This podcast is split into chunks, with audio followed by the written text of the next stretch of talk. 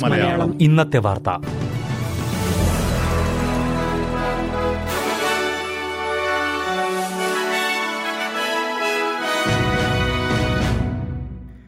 നമസ്കാരം. S B S Malayalam ഇന്നത്തെ വാർത്തയിലേക്ക് സ്വാഗതം. ഇന്ന് നവംബർ ഒൻപത് വ്യാഴം. വാർത്തകൾ വായിക്കുന്നത് റിന്റോ ആന്റണി. സൗത്ത് ഓസ്ട്രേലിയയിലെ നൂറുകണക്കിന് സ്കൂളുകളിലെ അധ്യാപകർ ഇന്ന് പണിമുടക്കി. മെച്ചപ്പെട്ട ശമ്പളവും സാഹചര്യങ്ങളും ആവശ്യപ്പെട്ടുകൊണ്ട് അധ്യാപകർ പാർലമെന്റിലേക്ക് റാലി നടത്തി. രണ്ടു മാസത്തിനിടെ ഇത് രണ്ടാം തവണയാണ് ഓസ്ട്രേലിയൻ എഡ്യൂക്കേഷൻ യൂണിയൻ സമരം നടത്തുന്നത്. ആയിരത്തോളം വരുന്ന പന്ത്രണ്ടാം ഗ്രേഡ് വിദ്യാർത്ഥികൾ പരീക്ഷയ്ക്ക് ഇരിക്കുന്നതിനിടെയാണ് പണിമുടക്ക്. പരീക്ഷകൾക്കിരിക്കുന്ന വിദ്യാർത്ഥികളെ ഇത് ബാധിക്കില്ലെന്ന് വിദ്യാഭ്യാസ വിഭാഗം ചീഫ് എക്സിക്യൂട്ടീവ് മാർട്ടിൻ വെസ്റ്റ്വെൽ പറഞ്ഞു.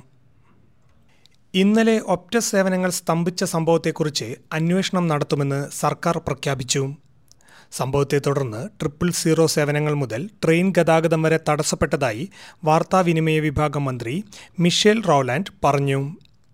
ബിസിനസ്സുകൾ ഉൾപ്പെടെ ഒരു കോടിയിലധികം ഉപഭോക്താക്കളുടെ ഫോൺ ഇന്റർനെറ്റ് സേവനങ്ങൾ തടസ്സപ്പെട്ടു.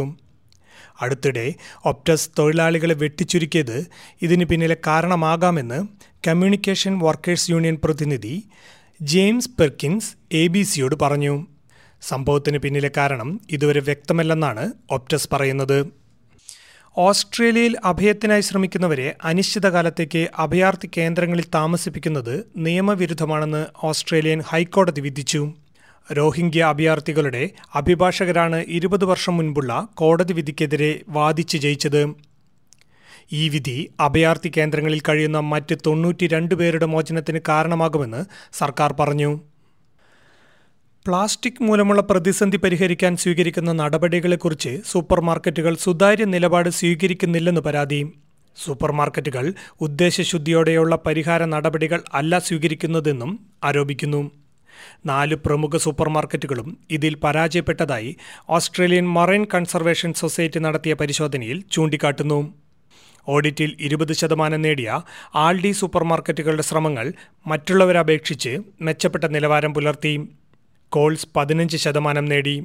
വൂൾവേർഡ്സ് പത്തും. ഐ ജി എ ഫുഡ്ലാൻഡ് എന്നിവയുടെ ഉടമ മെറ്റ് കാഷ് മൂന്ന് ശതമാനവും. ആദ്യമായാണ് സൂപ്പർമാർക്കറ്റുകളെ സ്വതന്ത്ര അന്വേഷണത്തിൽ വിലയിരുത്തുന്നത്. ഇതോടെ ഇന്നത്തെ വാർത്ത സമാപിക്കുന്നു. ഇനി കൂടുതൽ വാർത്തകളും വിശേഷങ്ങളുമായി നാളെ വൈകുന്നേരം അഞ്ചു മണിക്ക് വീണ്ടും വരാം. ഇന്നത്തെ വാർത്തകൾ വായിച്ചത് റിന്റോ ആന്റണി.